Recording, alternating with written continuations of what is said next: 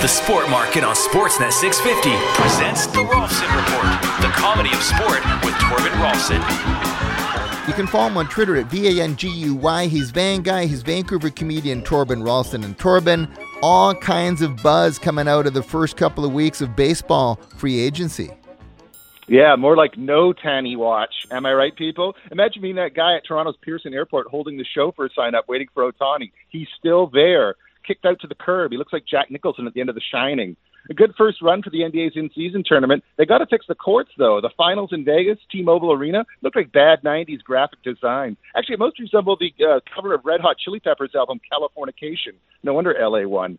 Imagine if Giannis Antetokounmpo and Draymond Green wanted the same game ball. It'd be like two helicopters fighting.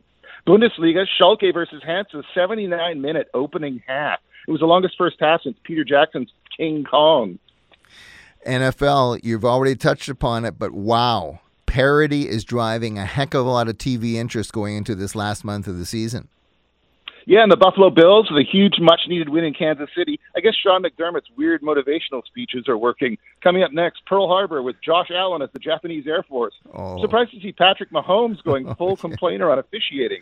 In most Chiefs games, the refs act like they've been promised a Taylor Swift autograph afterwards. and quite a Monday night in New York for Giants QB Tommy DeVito, game-winning drive against the Packers.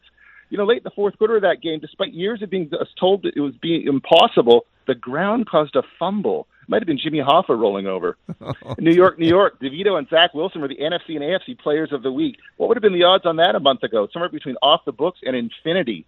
Embarrassing Sunday night football game fashion wise. Only the Eagles helmet salvaged any dignity on the evening. The Cowboys at home should be ashamed of themselves. White slacks after November 1st are a big no no, unless you live in Miami or San Diego. Okay. And the, the Chargers should have, so they should move back to San Diego, but they wouldn't be allowed in. They've deployed Border Patrol to the north. The OC is now a DMZ.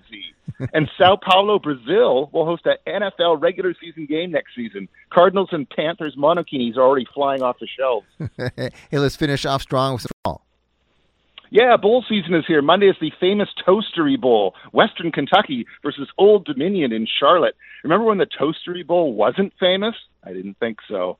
Hey, you throw the records out when it comes to the famous Toastery Bowl. At least you should. Seven and five and six and six. I watched the 124th annual Army Navy game. Always an interesting spectacle. Can't wait for the Coast Guard versus Space Force. and this year's Army helmet violated the Rorschach rule. If you have to be closer than five feet away to see what's going on with the logo, you have failed you know, they may do more before 9 a.m. than most people do all day, but clearly their graphic designers don't. For more of where that came from, follow him on Twitter at V A N G U Y. He's Van Guy. He's Torben Rolfsen. You've been listening to The Rolfsen Report, the comedy of sport with Torben Rolfsen, a special feature of the Sport Market.